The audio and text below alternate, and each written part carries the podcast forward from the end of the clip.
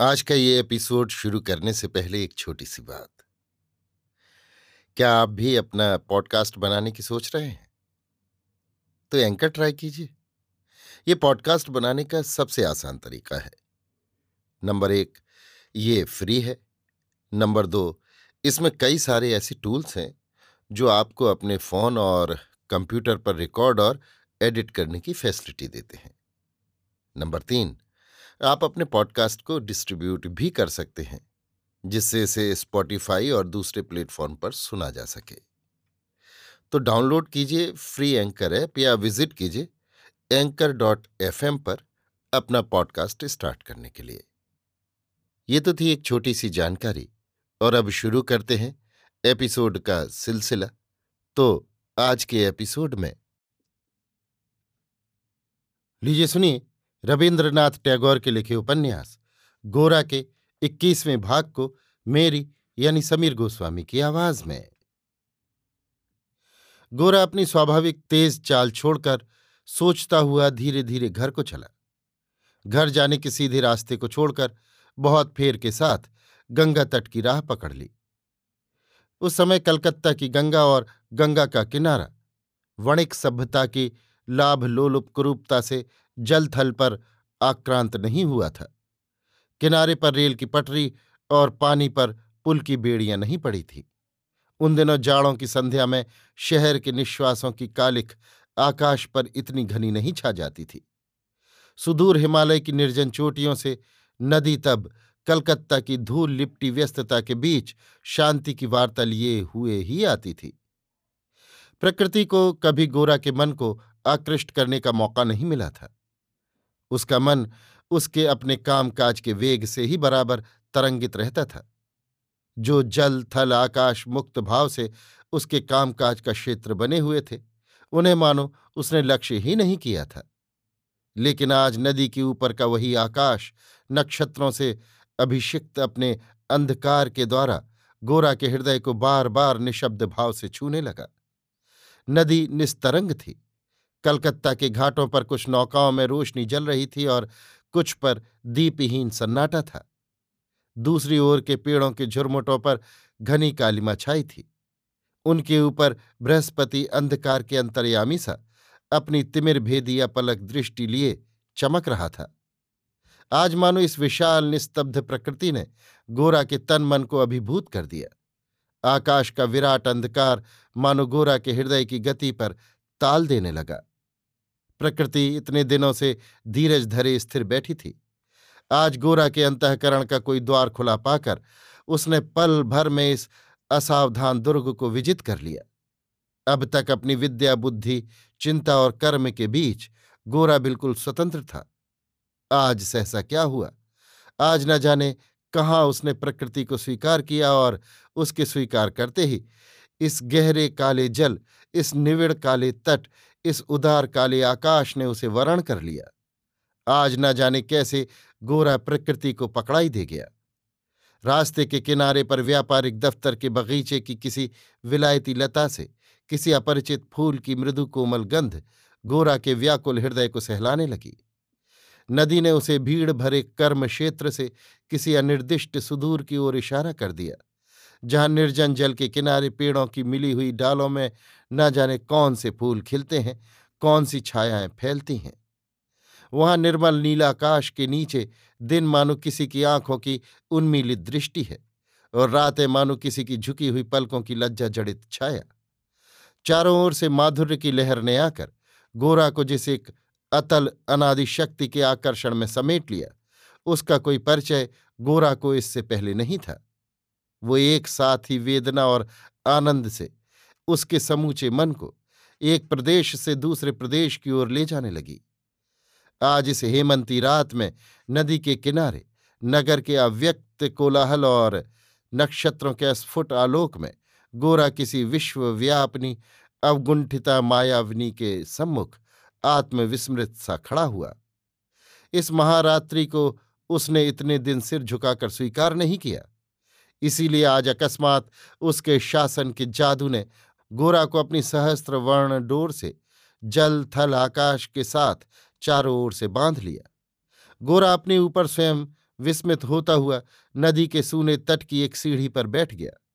वो बार बार अपने आप से पूछने लगा कि उसके जीवन में ये किस चीज़ का आविर्भाव हो रहा है और इसका क्या प्रयोजन है। जिस संकल्प के द्वारा उसने अपने जीवन को एक सिरे से दूसरे सिरे तक व्यवस्थित करके रखा था, उसके बीच इसका स्थान कहाँ है? ये क्या उसके विरुद्ध है? इसे क्या संग्राम करके परास्त करना होगा? ये सोचकर गोरा ने जैसे ही मुठ्ठियाँ कसकर बांधी, वैसे ही बुद्धि से उज्ज्वल, नम्रता से कोमल दो स्निग्ध आँखों की जिज्ञासु दृष्टि उसके मन के सामने आ गई। किसी अनिंद सुंदर हाथ की उंगलियों ने स्पर्श सौभाग्य का अनास्वादित अमृत उसके ध्यान के सामने ला रखा। गोरा के सारे शरीर में पुलक की बिजली कौंध गई। अंधकार के सूनेपन में ये प्रगाढ़ अनुभूति उसके सभी प्रश्नों को, उसकी दुविधा को बिल्कुल निरस्त कर गई। अपने पूरे देह मन से वो इस नई अनुभूति का उपभोग करने लगा। इसे छोड़कर उठने की उसकी इच्छा नहीं हुई। बहुत रात बीते जब गोरा घर पहुँचा, तब आनंदमयी ने पूछा इतनी रात कर दी बेटा, तुम्हारी व्यालू रखे रखे ठंडी हो गई। गोरा ने कहा, क्या जाने माँ, आज क्या ख्याल आ गया? बहुत देर से गंगा किनारे बैठा हुआ था। आनंदमयी, जान पड़ता है विनय साथ था? गोरा, नहीं तो मैं अकेला ही था। आनंदमयी मन ही मन कुछ विस्मित हुई। बिना कुछ काम के गोरा इतनी रात तक गंगा के किनारे बैठकर कुछ सोचता रहे, ऐसी घटना तो आज तक कभी नहीं हुई। चुपचाप बैठकर सोचने का तो उसका स्वभाव ही नहीं है। गोरा जिस समय अनमना सा होकर भोजन कर रहा था, उस समय आनंदमयी ने ध्यान देकर देखा, उसके चेहरे पर जैसे एक न जाने कैसे चंचल भाव की उत्तेजना है। आनंदमयी ने कुछ देर बाद धीरे से पूछा, आज शायद विनय के घर गए थे? गोरा ने कहा, नहीं, आज हम दोनों परेश बाबू के यहाँ गए थे। सुनकर आनंदमयी चुपके बैठकर सोचने लगी, फिर पूछा उनके यहाँ सब लोगों से तुम्हारा मेलजोल हो गया? गोरा, हाँ, हो गया। आनंदमयी, उनकी औरतें शायद सबके आगे निकलती हैं? गोरा, हाँ, उनके यहाँ इनका कोई ख्याल नहीं है। और समय होता तो इस तरह के उत्तर के साथ साथ एक तरह की उत्तेजना प्रकट होती, लेकिन आज उसका कोई लक्षण न देख पड़ा। ये देखकर आनंदमयी फिर चुपचाप बैठकर सोचने लगी। दूसरे दिन सवेरे उठकर गोरा और दिन की तरह फ़ौरन मुँह धोकर अपने काम के लिए तैयार नहीं हुआ। वो अनमने भाव से अपने सोने के कमरे के पूर्व ओर का दरवाज़ा खोलकर कुछ देर तक खड़ा रहा। जिस गली में ये घर था, वो पूर्व की ओर एक बड़ी सड़क में जाकर मिली है। उसी बड़ी सड़क के पूर्व की ओर एक स्कूल है। उस स्कूल से मिली हुई ज़मीन में एक पुराने जामुन के पेड़ के ऊपर एक पतली सी उज्ज्वल कोहरे की चादर उड़ रही थी और उसके पीछे उन्मुख सूर्योदय की अरुण रेखा धुंधले रूप में दिखाई दे रही थी। गोरा चुपचाप बहुत देर तक उसी ओर देखता रहा। देखते देखते वो कोहरे का टुकड़ा गायब हो गया और उज्ज्वल धूप पेड़ की शाखाओं के भीतर से अनेक चमचमा रही संगीनों की तरह उन्हें फोड़कर बाहर निकल आई। देखते ही देखते कलकत्ते की सड़क आदमियों की भीड़ और शोरगुल से भर गई। इसी समय एक गली के मोड़ पर अविनाश के साथ कई और छात्रों को अपने घर की ओर आते देख कर गोरा ने कहा, ना ये सब कुछ नहीं, ये किसी तरह भी न चलेगा। ये कहकर तेज़ी के साथ कमरे से बाहर निकला। गोरा के घर में उसका सब दल बल आया हो और गोरा उसके बहुत पहले से ही तैयार न हो। ये आज नई बात थी। आज तक ऐसी घटना एक दिन भी नहीं होने पाई। इस साधारण त्रुटि ने गोरा के मन को एक भारी धिक्कार का धक्का दिया। उसने मन ही मन निश्चय किया कि अब वो फिर कभी परेश बाबू के घर न जाएगा और ये चेष्टा करेगा कि कुछ दिन विनय से भी भेंट न हो, जिसमें ये सब आलोचना बंद रहे। उस दिन नीचे आकर यही सलाह हुई कि गोरा अपने दल के दो तीन आदमियों के साथ ग्रैंड ट्रंक रोड होकर पैदल ही भ्रमण के लिए निकलेगा। राह में भोजन के समय किसी भले आदमी के घर का आतिथ्य ग्रहण करेगा। सात रुपया पैसा कुछ भी न रहेगा। इस अपूर्व संकल्प को मन में धारण कर गोरा कुछ अधिक उत्साहित हो उठा। सब बंधनों को तोड़कर इस खुले रास्ते से निकल पड़ने का प्रबल आनंद उसके मन में उमड़ उठा। भीतर ही भीतर उसका मन, जिस एक जंजीर से जकड़ा था, वो जंजीर बाहर होने की इस कल्पना से मानो टूटी सी जान पड़ी। ये आसक्ति भाव केवल माया है और कर्म ही सत्य है। इस बात को मन ही मन खूब मनन कर, भ्रमण करने की तैयारी के लिए अपने नीचे वाले कमरे से बाहर निकला। उसी समय कृष्ण दयाल गंगा स्नान करके तांबे की कलसी में गंगा जल लिए, रामनामी ओढ़े मन ही मन कुछ पाठ करते हुए घर आ रहे थे। रास्ते में उनसे गोरा की एकाएक भेंट हो गई। गोरा ने लज्जित होकर झटपट उनके दोनों पैर छूकर प्रणाम किया। वे सकचाकर ठहरो ठहरो कहकर घर की ओर बढ़े। पूजा पर बैठने के पहले उन्हें छू लेने से उनका गंगा स्नान का फल मिट्टी हो गया। कृष्णदयाल मेरा स्पर्श बचाए रहते हैं, ये गोरा न जानता था। वो समझता था कि छूतपंथी होने के कारण सब प्रकार सबका संबंध बचाकर चलना ही दिन दिन उनकी सावधानी का एकमात्र लक्ष्य है। आनंदमयी को तो वो मिलेच्छ कहकर उससे दूर ही रहा करते थे। महिम कामकाजी आदमी था। उसको फुर्सत कहाँ जो उनसे भेंट करे। घर के सभी लोगों के बीच केवल महिम की बेटी शशिमुखी को वे अपने पास बिठाकर संस्कृत स्त्रोतों का अभ्यास कराते और उससे पूजा की सेवा टहल कराते थे। गोरा से अपने पैर छू जाने के कारण कृष्णदयाल जब घबरा कर भागे, तब उनके संकोच के संबंध में गोरा को चेत हुआ और वो मन ही मन हंसा। इस प्रकार पिता के साथ गोरा का सब संबंध धीरे धीरे टूट गया था और माता के अनाचार की वो चाहे जितनी निंदा करे, पर तो भी वो माँ को ही अपने जीवन की समस्त भक्ति समर्पित कर उसकी पूजा करता था। भोजन के अनंतर गोरा एक छोटी सी गठरी में कुछ कपड़े लेकर और उसे विलायती मुसाफिर की भांति पीठ पर बांधकर वो माँ के पास आया और बोला, माँ, मैं कुछ दिन के लिए बाहर घूमने जाऊँगा। आनंदमयी, कहाँ जाओगे बेटा? गोरा, ये मैं ठीक ठीक नहीं कह सकता। आनंदमयी ने पूछा, क्या कोई काम है? गोरा, काम तो वैसा कुछ नहीं है। ये घूमने को जाना ही काम समझो। आनंदमयी को मन मारकर कुछ देर चुप देख गोरा ने कहा, माँ, मैं हाथ जोड़कर प्रार्थना करता हूँ मुझे जाने से रोको मत। तुम तो मुझको जानती ही हो, मैं सन्यासी हो जाऊँ। ये तो कभी हो नहीं सकता। मैं तुमको छोड़कर अधिक दिन कहीं नहीं रह सकता। गोरा ने माँ के निकट अपना प्रेम इस तरह अपने मुँह से कभी प्रकट नहीं किया था।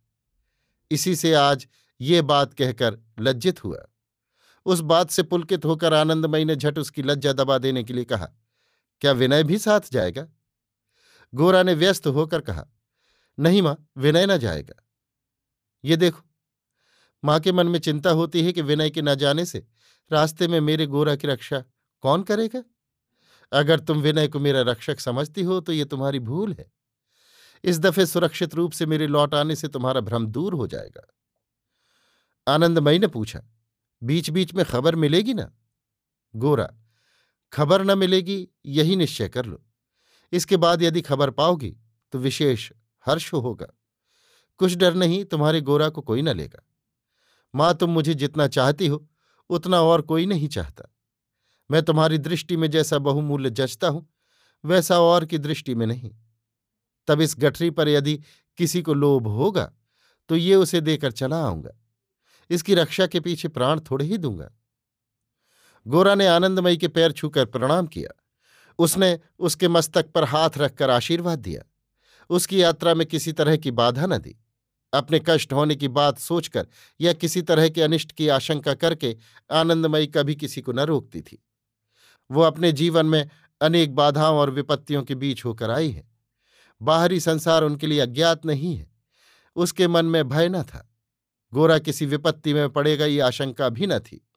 किंतु गोरा के मन में जो एक प्रकार का नया विप्लव हो पड़ा है, इस बात का सोच कुछ दिन से उसके मन में ज़रूर है। आज सहसा गोरा बिना कारण भ्रमण करने चला है, ये सुनकर उसका सोच और भी बढ़ गया। गोरा ने पीठ पर पोटली बांधकर ज्यों ही सड़क पर पैर रखा, त्यों ही हाथ में गुलाब के फूल लिए, विनय उसके सामने आ खड़ा हुआ। गोरा ने कहा, विनय, तुम्हारे दर्शन से यात्रा शुभ होगी या अशुभ? इस दफे इसकी परीक्षा होगी? विनय, कहीं जाते हो क्या? गोरा, हाँ। विनय, कहाँ? गोरा देखो, प्रतिध्वनि ने उत्तर दिया, कहाँ? विनय, तुम माँ के पास जाओ, उसके मुँह से सब सुन लेना। मैं जाता हूँ। ये कहकर गोरा तेज़ी से चल पड़ा। विनय ने भीतर जाकर आनंदमयी को प्रणाम कर उनके पैरों पर गुलाब के फूल रख दिए। आनंदमयी ने फूल उठाकर पूछा, ये तुमने कहाँ पाए? विनय ने उसका ठीक उत्तर न देकर कहा, उत्तम वस्तु मिलते ही जी चाहता है कि पहले इसके द्वारा माँ की पूजा करूँ। इसके बाद विनय ने आनंदमयी की चौकी पर बैठकर कहा, माँ, आज क्या तुम्हारा चित्त ठिकाने नहीं है? आनंदमयी, तुमको कैसे मालूम हुआ? विनय, आज तुम मुझे पान देना भूल गई हो। आनंदमयी ने लज्जित हो पान लाकर विनय को दिया। इसके बाद दोपहर में दोनों में वार्तालाप हुआ। गोरा के इस प्रकार निरुद्देश्य होकर घूमने का अभिप्राय क्या है? इस संबंध में विनय को कोई पक्की खबर न दे सका। आनंदमयी ने इधर उधर की बातें करते करते पूछा, क्या तुम कल गोरा को लेकर परेश बाबू के घर गए थे? विनय ने कल की सारी घटना विस्तारपूर्वक कह सुनाई। अब आनंदमयी ने प्रत्येक बात बड़े ध्यान से सुनी। सोते समय विनय ने कहा, माँ, पूजा तो विधिवत हुई। अब तुम्हारे चरणों की प्रसादी का फूल सिर पर धारण करने को मिल सकेगा? आनंदमयी ने हंसकर गुलाब के फूल विनय के हाथ में दिए और मन में सोचा कि ये दोनों फूल जो केवल खूबसूरती ही के कारण आदर पाते हों सो नहीं। ज़रूर इसके भीतर और कोई गंभीर तत्व छिपा है। दिन के पिछले पहर विनय के चले जाने पर वो न जाने कहाँ कहाँ की बातें सोचने लगी। भगवान को पुकार कर बराबर प्रार्थना करने लगी कि गोरा को किसी तरह का कष्ट न हो और विनय से उसके अलग होने का कोई कारण संघटित न हो। अभी आप सुन रहे थे रविन्द्रनाथ टैगोर के लिखे उपन्यास, गोरा के इक्कीसवें भाग को मेरी यानी समीर गोस्वामी की आवाज़ में।